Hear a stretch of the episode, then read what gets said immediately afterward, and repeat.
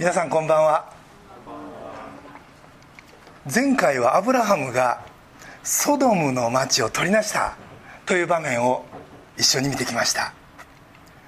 結局ソドムは10人の信仰者がいなかったので滅ぼされてしまいます。が僕らもある面ソドムのような弱肉強食の社会に生きてます。また僕らの属する組織は神の目から見ると愛がなく不正のまかり通る組織かもしれません。でもそんな社会や組織に正しさを祈り求めるために僕らがここに置かれてる。そしてそれが僕らの存在意義なんだ。ということを前回知ることができました。その意味で信仰の父アブラハムの成した働きというのは僕らのお手本とすべき働きだと思います。がこの20章のアブラハムにはそんな立派さはみじんもない。彼は自分の妻サラを他の男に差し出すという低たらくを演じます。それも今回は2回目です。1回はカナンに来た直後エジプトのファラオに対してそして今回はネゲブでアビメレクという王様に対して本当パッとせん姿です。でもこれって僕らの姿でもあるんですよね。このアブラハムの失敗を通して神が僕らに伝えようとしていること。これは実に奥深い内容です。これを今日は3つのポイントで皆さんと見てみたいと思います。1つ目のポイントは神は失望されない。アビメレクはゲラルの王でそこにアブラハムが家族家畜しもべたちを連れてやってきた。アビメレクはどっかでその綺麗なサラを見たんでしょう。2節を見ると彼はアブラハムにこの女性はあなたの何かと聞いたみたいです。するとアブラハムはこれは私の妹ですと答える。だからアビメレクはサラを呼び入れた。妹にも聞いてるんですよね。本当か？あれは私の兄です。と言うたみたいです。彼の呼び入れたその手段全然暴力的でもない。非常に理にかなったやり方です。特にこの土地においては。ところがこの後しばらくアビメレクはさらに近づかないんですね。それは神がアビメレクを守っておられたからだ。と後で分かります。実際サラが来てからアビメレクの家にそして土地に変なこと起こりましたそれは誰も子供を産まなくなったんですね家中の女性がですアビメレクには他にも奥さんがいたんでしょうがその全員がそうでしただからかなり時間は経ってたはずです。これ一体どうしたことかと思っていたらアビメレクはある晩夢の中で神に語られるんですね。あなたは死ななければならないなぜなら彼女はアブラハムの妻だから。そらびっくりしたと思います。アビメレクは子供の次第を神に告げます。アブラハムは彼女を自分の妹だと言ったんですよ。もちろん彼はサラ本人にも確認した。するとサラも彼は私の兄だという。だから私は迎え入れたんです。何の下心もありません。その事情を聞いて神は6節。その通りだ。あなたが全き心でこのことをしたのを私自身もよく知ってる。この全き心は第3版では正しい心です。神はアビメレクがそのような心で行動してきたことを知ってると丁寧に答えるんですね。アビメレクはここであこの神は自分を大事にしてくださる方であり自分の言い分にも耳を傾けてくださる方であるということを知って。この神の考え方がそうなんならじゃあ喜んでアブラハムにその妻を返そう。と決めるんです。決して怒ったりあるいはいやいやそれをしたんじゃない。それはその時の対応がこんなふうに書かれているから分かるんですね。14節から。アビメレクは羊の群れと牛の群れと男女の奴隷たちを連れてきてアブラハムに与えまたアブラハムの妻妻サラを彼に返した。アビメレクは言った。見なさい。私の領地があなたの前に広がってる。あなたの良いと思うところに住みなさい。サラに対してはこう言った。ここに銀千枚をあなたの兄に与えると。アビメレクはこれを誰かに言われたからではなく自分の思いで与えました。銀千枚は大金です。がこの行動に出た。一つの背景は神を恐れた。ということがあるでしょう。が彼の中にはおそらく恐れ以外のいやそれ以上のものがあった。それはアブラハムのもたらしたトラブルに端を発してはいたんだけれどもでもそれを通して全能の神に出会った。そのことによって起こった彼の変化でした。人格と人格の出会いはその人に大きな影響を及ぼすんですね。先日妻と新海誠監督の「すずめの戸締まり」というアニメ映画を日比谷の映画館に見に行きました。地震のもとになるのはナマズではなくそこではミミズになっててそしてその大ミミズが出てこないようにと日本中の廃墟の中にある後ろ戸っていう扉を閉めて回る閉めて回るそんな謎の青年ソータが現れそこに高2の女の子スズメが登場してその2人のラブロマンスでその後はスズメも一緒になって日本中を回るんです。が映像は綺麗しもうストーリーも感動的で途中で目が何度もうるうるしました。がその中にある日本人の神感がもう驚く内容なんですね。まず廃墟で出会った猫が神なんです。最終猫が巨大化してその地震ミミズと戦うんですがそれがどう考えても変な猫で何考えてるのか分かんない。そしてそれにみんな振り回されてる。確かに地震のみならずもう変なことがこの1年2年起こりすぎてるから逆に言うとそれぐらい不可思議な神様の方が映画見る人の心には響くのかもしれん。この神感はしんどいなと。ある時猫の神様に「お前は鬱陶しいからこの椅子の中に入っとれ」と言われこの青年颯太は子供用の椅子に閉じ込められてしまう。それ以降その子供椅子が猫を追いかけますというシーンが何度か出てきます。でもそれは漫画やから笑ってれるけどもし自分に少しでも関係のあることとして考えたらこのアニミズムってどうやろう？アニミズムは全ての物質に神が宿ってるという考えで。でもその神が一体何を考えてるのか分からん世界です。怒ってんのか喜んでんのか。またいつ気分を害して呪いをかけられるのかも分からんって。なんと落ち着きのない世界かと。うんまあその映画見てそんなこと考えるのおそらく僕ぐらいやとは思うんですけど。でもそうではなく自分のことを愛してくださり理解してくださり自分のベストを考えてくださる神がおられその神が全てを支配しておられる。それも信頼できるお方。この存在がこの信仰がどれほどありたいありがたいか。本当の神と出会いその誠の神を神と崇めてる自分でよかった。ちょうどこの説教準備してる時だったんでそんなふうにしみじみ思った次第です。もちろんそのことはアブラハムにとってもよかった。そしてその時のアビメレクにとってもそれまで彼がどんな神を崇めてたなんか分かりませんがよかった。と思った次第です。少なくともアビメレクは今や正しく語り合える。人格的な神。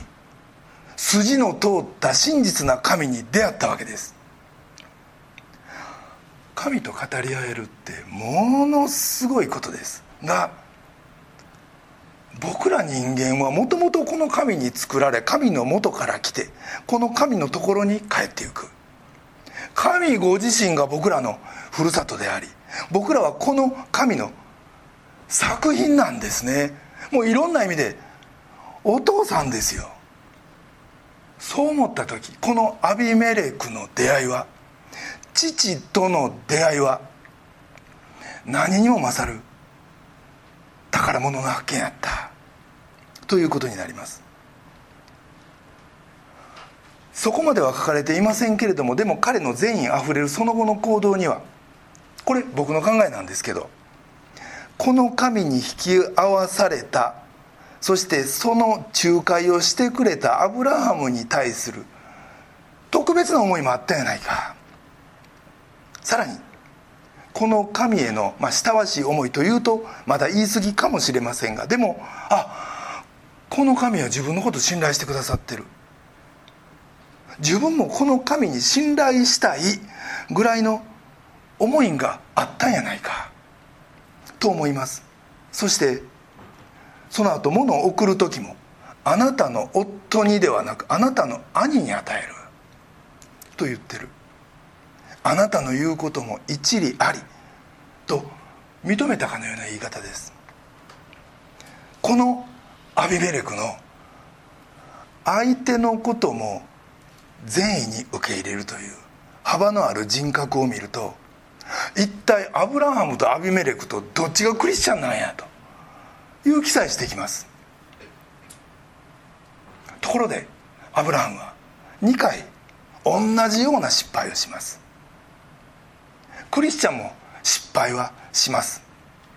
そして僕らの場合もうそんなんじゃ期間ぐらい同じ失敗を実は繰り返してるんやないでしょうか。アビメレクはアブラハムに「あなたは何ということをしてくれたんや」と。たしなめました。が僕らも「あなたクリスチャンでしょ」って。どうしてそんなことができるのみたいな。そんなん言われることってあります。いや逆にそれも言ってくれん。もうそれぐらい呆れられてただ離れていかれる見捨てられるみたいなこともあるかもしれん。そんな時僕らどうしたらええんでしょう？大体アブラハムの2回の失敗はどこから来たんか。それは恐れですよ。彼は人を恐れた。実際そんな変なやつらじゃなかったのにアブラハムは自分の中で勝手な妄想を描いてありもしない恐れを作り出してたんですね。僕らもそういう時ってありますよね。蓋開けてみたらどうってことなかった。あの立派なソドムの取りなしをしたアブラハムはどこ行ってしもたんや？ロトがさらわれた時のあの豪快な救出劇。そして星空の下で神を信じあなたを義と認めると神がおっしゃってくださったあのアブラハムでした。裂かれた家畜の間を通ったのは神だけででもそれを見てその神の愛の約束をしっかり理解しその印としての割礼のシステムを彼は設けたわけです。これほどにいろんなことを経験しまた神との完璧とも見える関係築いてきたのに何にも分かってない。こんなアブラハムに僕らは正直がっかりします。信仰の父やろうとどないしたんと。でも神はがっかりされないんですね。神は諦めないんです。そんな弱さをご存知でそれでもアブラハムに寄り添い牛歩の歩みに付き合って成長させていってくださる。最悪の罪ですよ。奥さん売るなんて。でも神はどんな失敗恥ずかしい失敗目を覆うような失敗を見られたとしてもそれが最終的には僕らの糧となるように忍耐していってくださるんですね。クリスチャンのくせにって。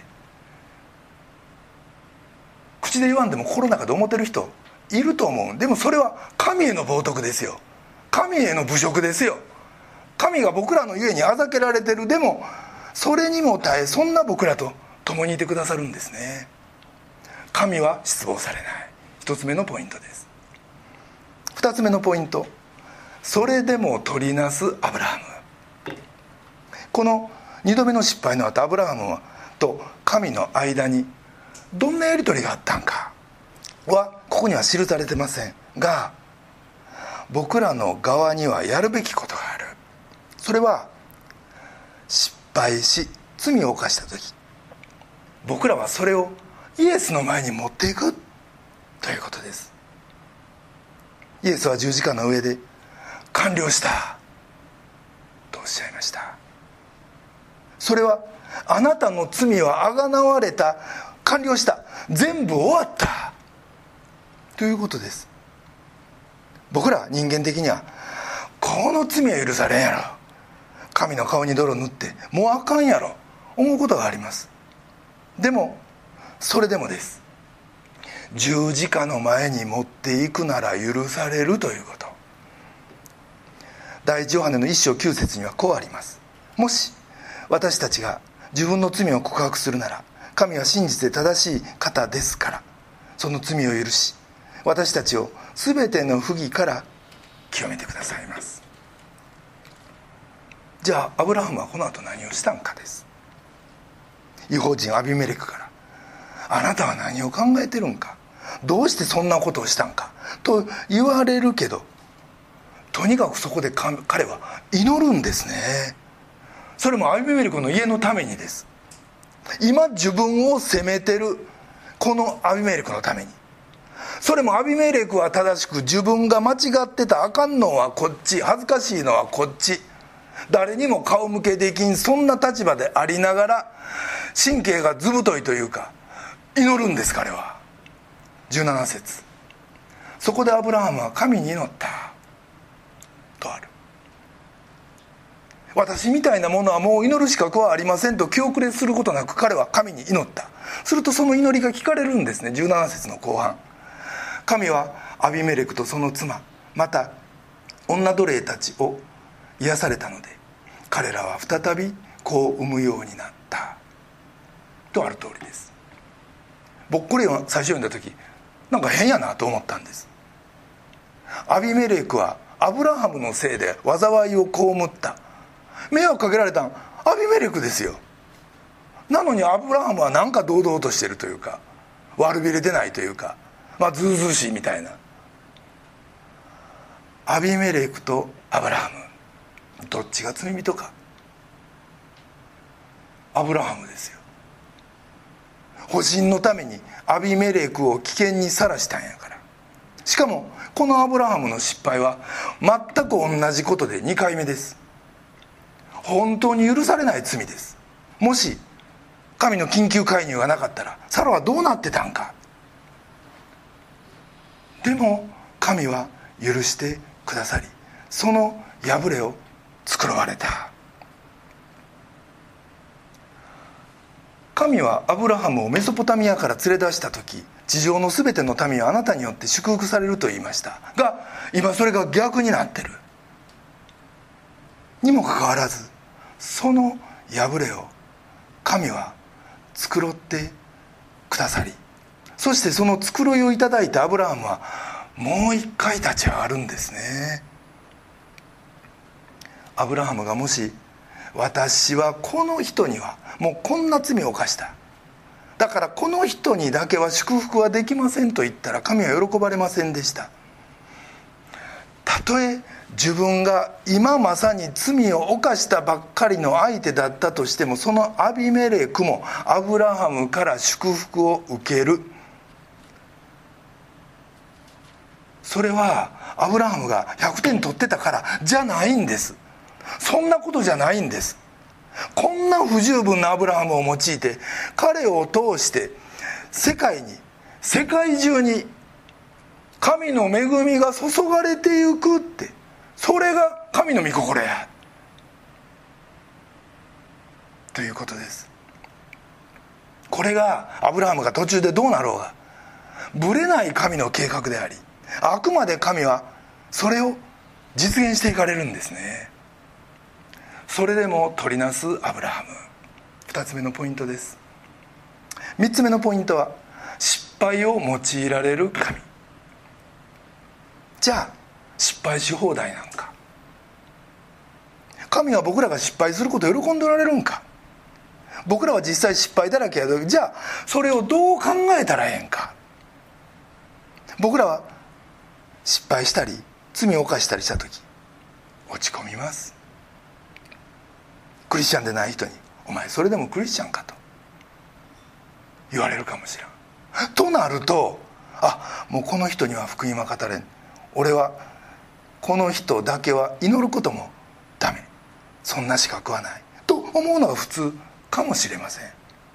でもイエスは十字架におかかりになる前ペテロにこう言われました。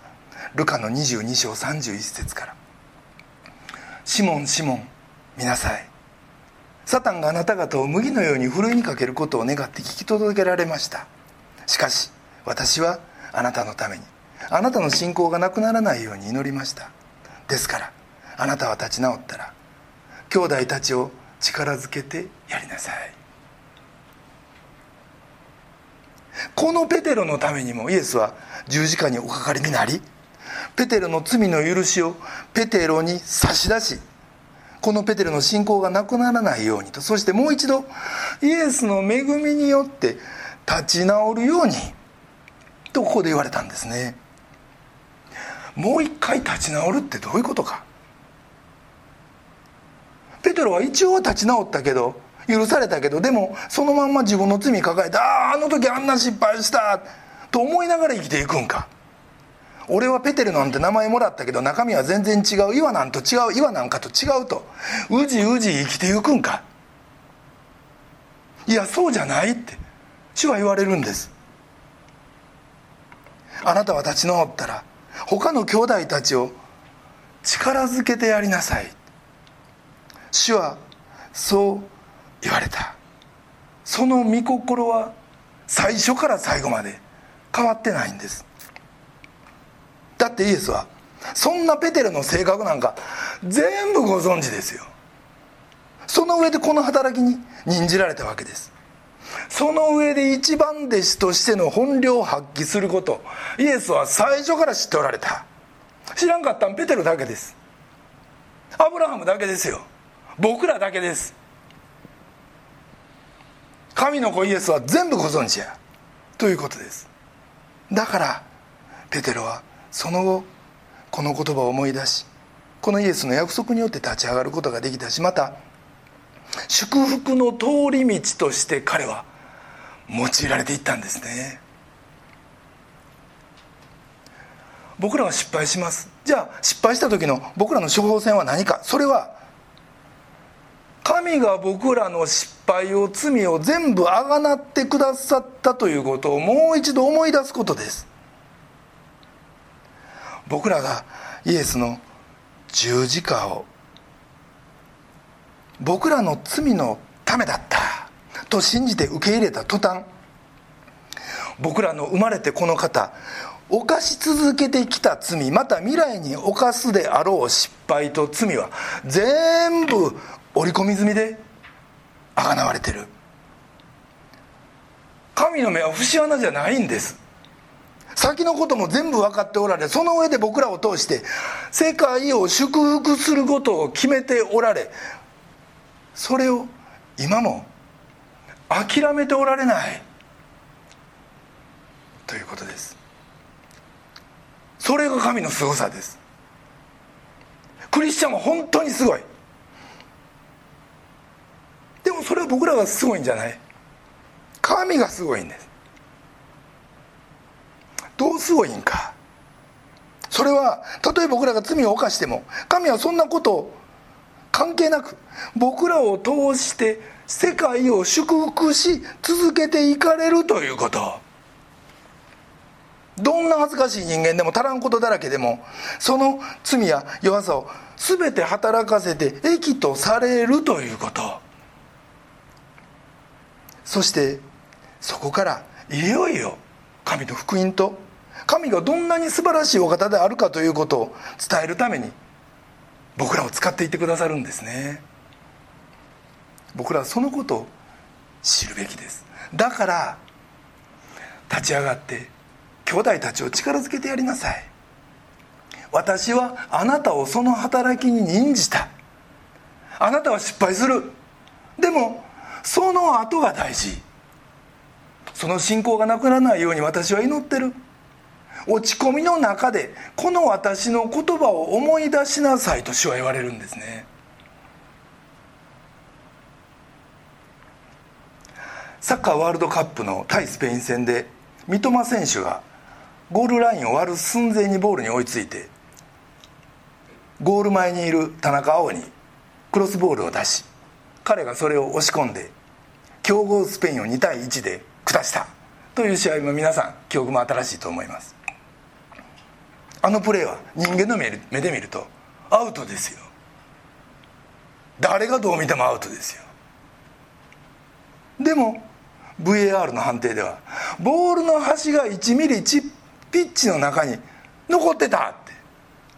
それによってクロスボールが有効とされたということで三笘の1ミリという呼び方で有名になりました。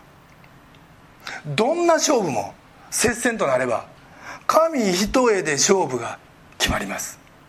1点を争う大学受験今やってますよね。0.1秒争う短距離。人生をかけた勝負歴史をかける戦いは全部つばぜり合いはつきもんです。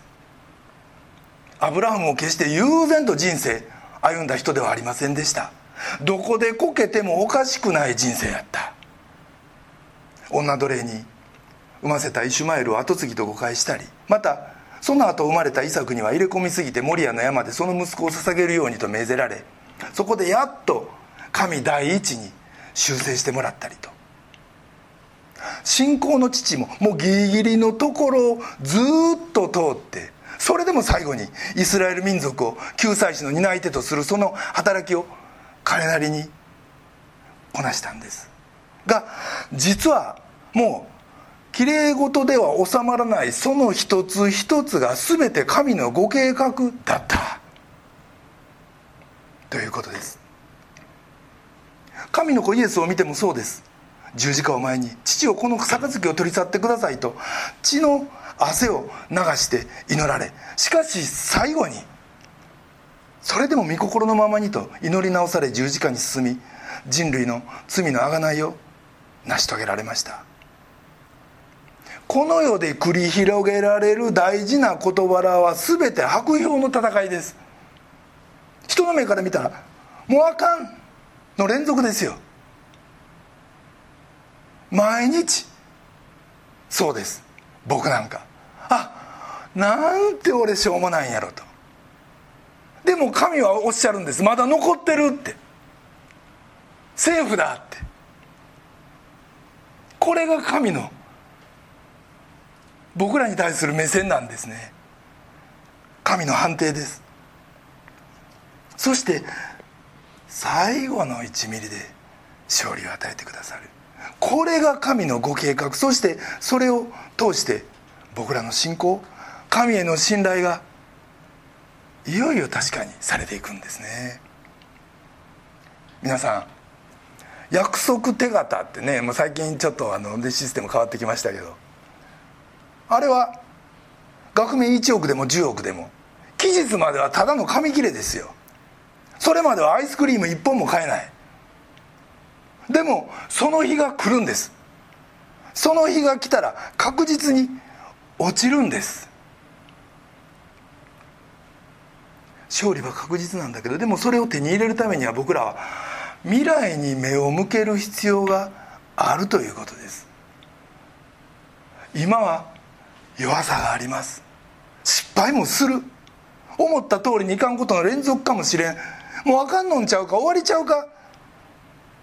いうところどんどん通されるでしょう。でもそれゆえに祈り手とされ。同じく生きづらさ感じてる人の慰め手となり弱さのうちに完全に現れる神の道からを僕ら自身が体現させていただける。そして最後はそんな僕らにも神の義の栄冠が用意されてる。と聖書は約束しています。かすれ声でスタミナもなく15分誰かと会話してるともう喉がすぐにカラカラになるっていうのがこの9月頃の状況でした。3階まで階段普通に登るともうフラフラで倒れそうになる。これから牧師業としてちゃんとやっていけんのかなと思うことがもう何度もありました。体力はなく滑舌も悪く。こんな声誰も聞きたくないよなって。でもその時俺これまで自分のしゃべり滑舌大きな声元気さに頼ってやってきたんか。そうやないやろって。私があなたと共に行く。私があなたを使わすと。このモーセの証明の御言葉を僕自身が頂いてそれに押し出されて。いや神が前を歩いてくださってその背背中を見つめて歩いてきたんと違うんか。そしてリハビリ中に確信できたんが。神はこの62歳の時のこの出来事知らずに僕を牧師に任じられたわけじゃないというごくごく当たり前のことでした。アブラハムやペテロの失敗が織り込み済みだったように今回のつまずきも全て込み込みのいやいやそうじゃない。もっと言うとそれがゆえのそれを通しての TCC の牧者としての証明を頂いているということでした。それから1ヶ月後神は素晴らしい意志と巡り合わせてくださり声も戻り体力的にも差し支えのないところまで回復させてくださいました。主の皆は本別かな今は思い通り声出して祈れるだけで喜びがあふれます。家でメッセージ作ってる時も一言一言書き直すたびにああこの新しい言葉を自由にお伝えできる声にできるというのはなんちゅう幸いやって。主を主を主を感謝しますって。心の中で叫んでます。皆さん。皆さんも自分にがっかりすることあると思います。でもそれを織り込んで神は今のこのお仕事立場職責ポジションを与え夫として妻として母として父としてそして家族の一員としてそこで私の働きをなせとおっしゃってる。あなたの失敗足りなさは一つ残らず織り込み済みなんです。その上で何かあってもがっくりするな。立ち上がったら仲間を近づけなさい。あなたにはその力があるから。そしてその喜びこそが私の栄光なんだ。って主は言われます。今日見てきたアブラハムの二度の失敗は僕らへの励ましです。そして今ある困難に続く愛の約束を。主にある勝利を。今主はあなたに優しく差し出してくださっています。またその全体像が見えないから不安はあるでしょう。でもその主の差し出してくださった良いものを我が使命として受け取り新しい習慣も喜んで主の使わしに応答していきたいと心から願います。それでは一言お祈りいたします。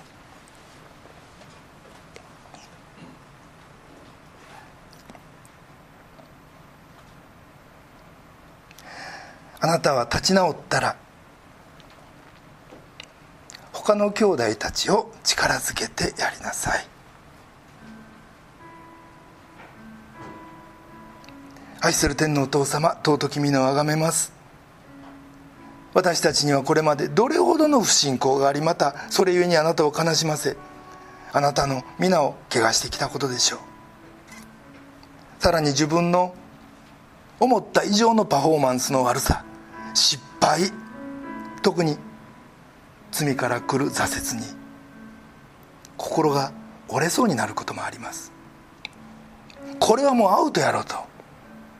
自分で自分を断じてしまうこともしばしばです。でも主よあなたはまだいけると。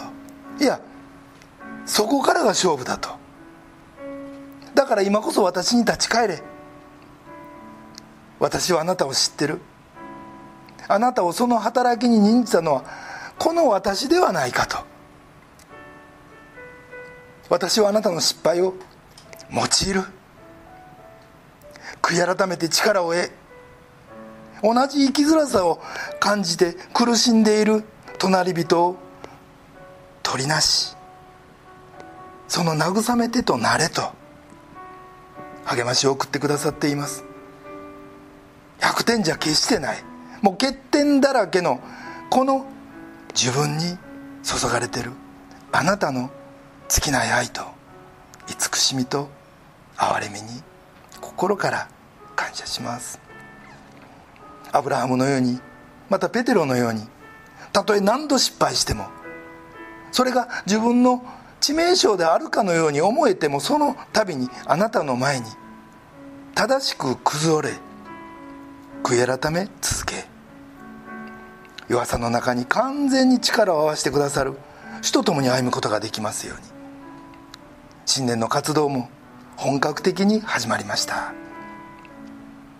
どうぞ新しい1週間も大胆に隣人を取りなしあなたの見業を仰ぐことができますように。私たちの尊き救い主主イエス・キリストのお名前によってお祈りします。アメン。